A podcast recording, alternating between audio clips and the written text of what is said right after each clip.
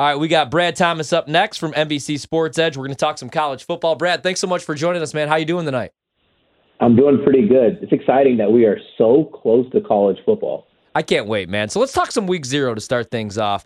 Couple games, and I see some value with a couple of these. Let's start with the first game of the season. Technically, I guess it's in Ireland and it's Northwestern. Now 13 and a half point underdogs taking on Nebraska. It's a big year for Scott Frost. I joked today that if they don't cover the spread, let alone win, uh, they should leave Scott Frost in Ireland. Your thoughts on that game, the side, the total? Are you playing that one? Yeah, this game's going to be interesting. You know, the first thing I did, I, I looked at the weather, and this is absolutely perfect Big Ten weather. It's about 60 degrees, no rain, not a lot of sunshine. I think this game is going to be one dominated by Nebraska. We know that Northwestern will absolutely be better than they were last year. Pat Fitzgerald just doesn't consistently roster terrible teams.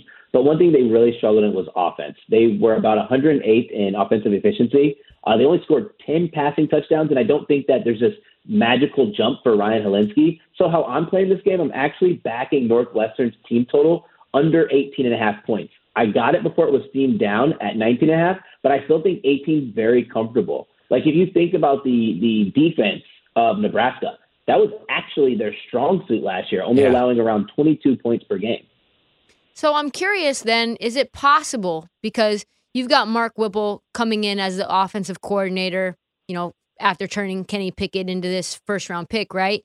And Nebraska, even though they were a pretty fast team last year, you know, at Pitt, Whipple played even faster, right? So is there a possibility that that team total under uh, can hit, but also the total for the game can go over? You see that being a possibility? Listen, this game's not going to be the 56 to 7 like it was last year. My biggest worry about playing the over and the under on Nebraska uh, Northwestern team total is this Nebraska offense is going to look much different. So with Adrian Martinez, one thing that he really excelled at for this Nebraska team was getting out of the pocket when there was a lot of pressure. Now Casey Thompson comes in, not as mobile. Let's see what happens. I know they're going to play fast, and I do think they're going to score a ton of points. If you want to bet any kind of over, I kind of would lean closer to Nebraska team total over mm. uh, in the first quarter. It's plus money right now, and I think that they do score at least 10 points. So all you need is a touchdown um, and a touchdown and a field goal or a touchdown and a safety, and you clear that over seven and a half. Brett, what are your thoughts on Nevada, New Mexico State? Because I bet this a couple months ago, actually. I got double digits with uh, New Mexico State, and I really like the under in this game. I'm down on Nevada. They lose pretty much everybody, man. New coaching staff. They lose Carson Strong, who's now in the National Football League as a backup quarterback. I just think there's too much turnover for them. I think I think they're like a four or five win team at best. Nevada is this year. Did you do anything with this game? Yeah, this is a stay away spot for me. But if I were to bet it, I would want that early price it's hard for me to kind of get behind a team like betting New Mexico State, who's really bad, and there's a lot of steam on the line. So if I'm already missed the window of three or four points, yeah. then I'm just going to have to stay away.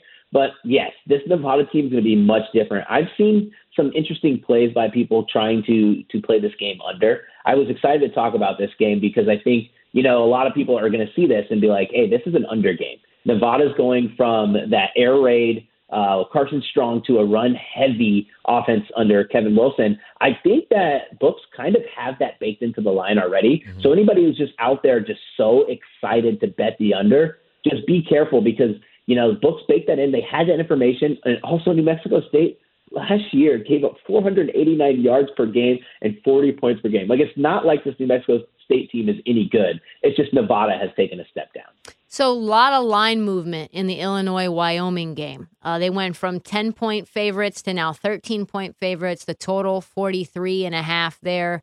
Obviously, probably not a lot of value in betting Illinois just on the money line all, all by itself. I think it's what minus 500. Um, what do you think about this game? Is there any value there in any one, of these plays, whether that's a total, team total, under or over, or just something on the spread? You know, I was interested in Illinois at minus 10. Um, and then what's actually kind of crazy is when I was just finalizing everything before talking to you guys, the line went from minus 12 to minus 13.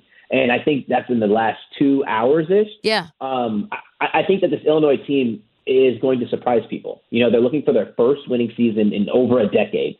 Tommy DeVito comes in from Cuse. They have Chase Brown, who's a really good running back I'm just afraid of playing anything a little close to the 14 mark. That's two touchdowns that you're going to have to win by with an Illinois team who's going to want to establish the run early. If this turns into one of those games where it's just Illinois pounding the rock 70% of the time, you you you run into the, the issue of a possible backdoor cover. But if you want to play this game, I really do love Chase Brown over 105 rushing yards.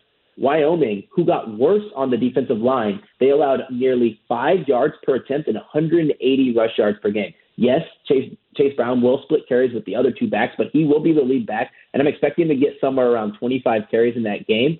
It's going to be very fun if he breaks one for 20 yards or 15 yards because he's going to have those four and five yard chunk plays that he naturally will get. Would you do anything with the total? It's 43 and a half. Wyoming's defense obviously going to take a huge hit.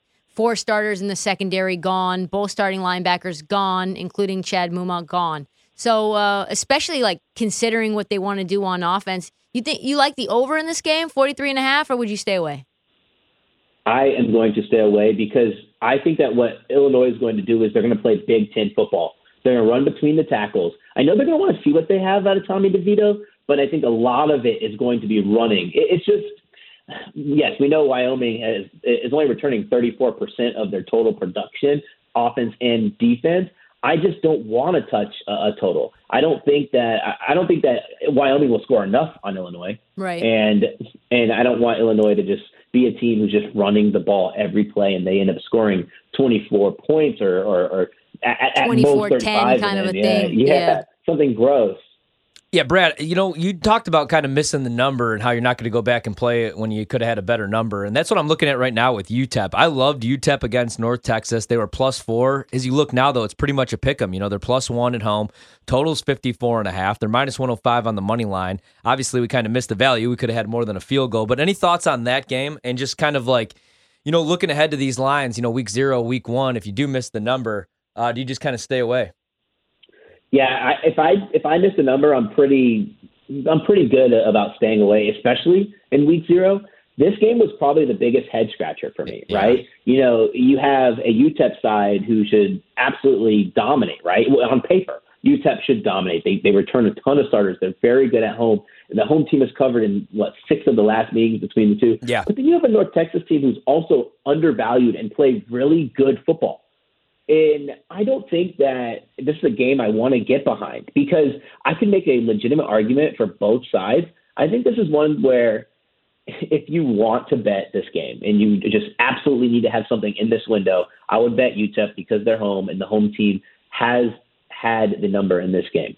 Hawaii Vanderbilt. Um, that is the chase game of the night, 10:30 p.m. start. So if you uh, if you need to whatever that looks like, dig out of a hole, or just you need a little bit more adrenaline. Uh, they are nine and a half point dogs to Vanderbilt, the total of 53 and a half. Uh, would you do anything in this game? Is there anything that you find to be particularly interesting? Yeah, um, I already missed the number on Vanderbilt, but I don't think I would was all that gun ho on wanting to back Vanderbilt as a touchdown favorite against anyone. Um, Hawaii has a lot to, a lot of work to do. You know, Timmy Chang takes over this team and he's basically rebuilding the entire roster. Only 25% of their entire production is coming back, and he also wants to change their offensive philosophy.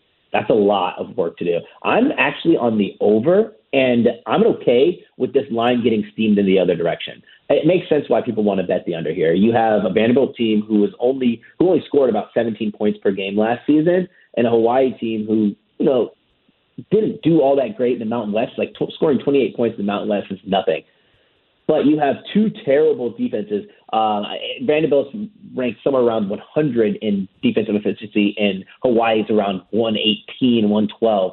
I like the over here because I think this is an opportunity for Vanderbilt to really flex their offensive muscle against the bad defense. This is a Vandy team that gave up 35 points per game, Hawaii 31 points per game. But one thing we've, we've probably been hearing all over any publication you listen to is, oh my God, Hawaii is something like 11 and 1 against the spread in their last 12 home openers. So we know when teams go to Hawaii for week one, Hawaii puts on a show.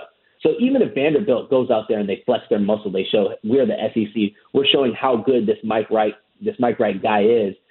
Hawaii's going to get their points. I think that this is a really good opportunity to be an exciting shootout and a lot of defensive mistakes for the Hawaii team. Uh, Brad, any early week one looks? Mm. We got some good games. You know, you got Oregon taking on Georgia. Oregon's a 17 and a half point dog. Don't want to miss the number. Notre Dame is a dog, t- obviously, uh, as they should be against Ohio State. Anything else you like? Um, I did lock in. I'm trying to just make sure to clarify this number hasn't changed too much. Yes, I locked in LSU minus two and a half. It moved to minus three.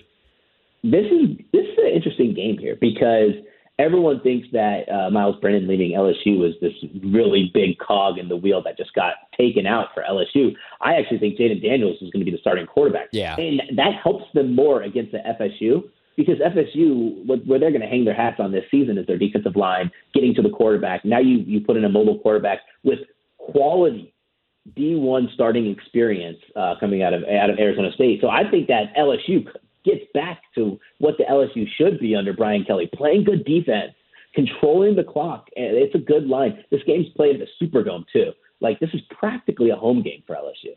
Another game I'm really excited about Utah at Florida. That is a lit game, like a very underrated game. Utah comes in as a two and a half point favorites. We've talked about whether Utah should get love to win the Pac 12 overall. Uh, what do you like in this game? Uh, I, know, I know that this number has moved just a little bit too.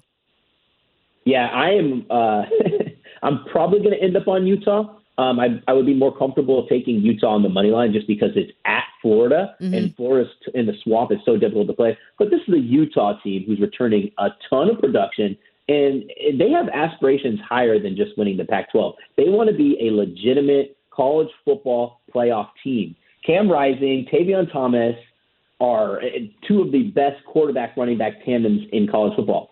Yeah, we know that Florida has AR-15, or, or he, excuse me, he's actually not going by that anymore. So Anthony Richardson, yes, they have him, but they don't have a running game. They have a lot of work to do under first-year head coach Napier.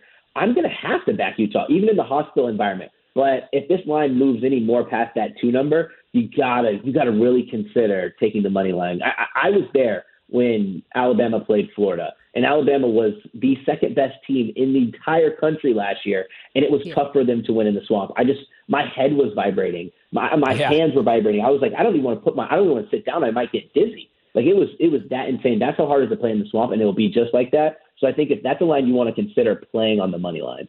Love it, man. Thanks so much, Brad. We'll talk again soon. Enjoy the games this weekend. Thank you. You guys have a great one. Thanks, Brad, Brad Thomas, NBC Sports He's Edge. good. I love that guy. You know why I love him? Because he wears a, a leopard print shirt with his chest out. Because he likes Utah like me. Yes, because of that as well. You should, we need to get you one of those shirts.